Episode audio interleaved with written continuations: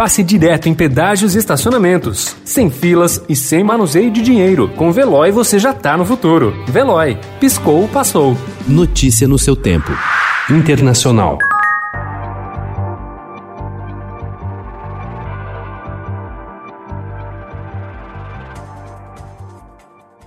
O Comitê Consultivo da FDA, agência americana que regula medicamentos e alimentos, autorizou ontem o uso emergencial da vacina contra a Covid produzida pela Pfizer e pela BioNTech. A recomendação feita após reunião, que durou mais de 8 horas, coloca os Estados Unidos mais perto do início da vacinação em massa. Agora, a FDA está pronta para dar a palavra final sobre a vacina, que pode acontecer entre hoje e amanhã.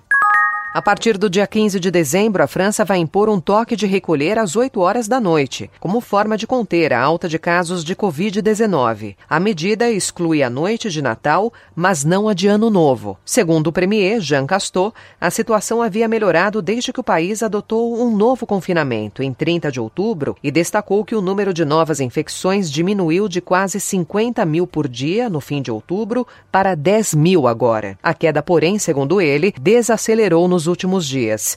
Estamos em uma espécie de platô, disse Castex, advertindo que se os franceses baixarem a guarda, podem enfrentar um terceiro lockdown. Milhões de visons infectados com coronavírus, sacrificados e enterrados na Dinamarca, podem ter contaminado os lençóis freáticos e afetado a qualidade da água, de acordo com uma reportagem da Rádio 4, que teve acesso a um relatório do governo. Uma parte dos animais foi enterrada em valas em uma região militar, perto de Rostebro, no oeste do país, a uma profundidade de 2 metros. O estudo diz que a água subterrânea na área pode ter sido contaminada e pede uma ação das autoridades. Hemos venido a informarles que no dia de ayer hemos suscrito o contrato com o Fundo Soberano da Federação Russa que nos garantiza a provisão de vacunas russas para a Argentina.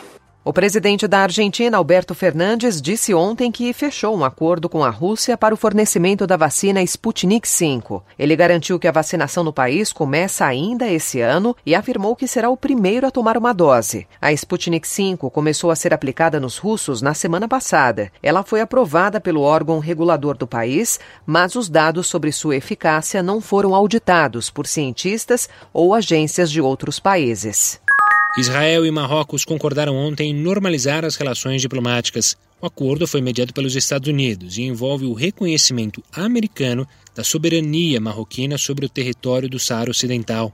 Marrocos se torna o quarto país árabe a estabelecer relações com Israel em 4 meses, desde que o presidente Donald Trump anunciou seu plano de paz para o Oriente Médio. Notícia no seu tempo. Pegando a estrada ou só indo no shopping? Com o Veloe você já está no futuro e passa direto em pedágios e estacionamentos, sem filas, sem contato e sem manusear dinheiro. Aproveite 12 mensalidades grátis e peça já o seu adesivo em veloe.com.br.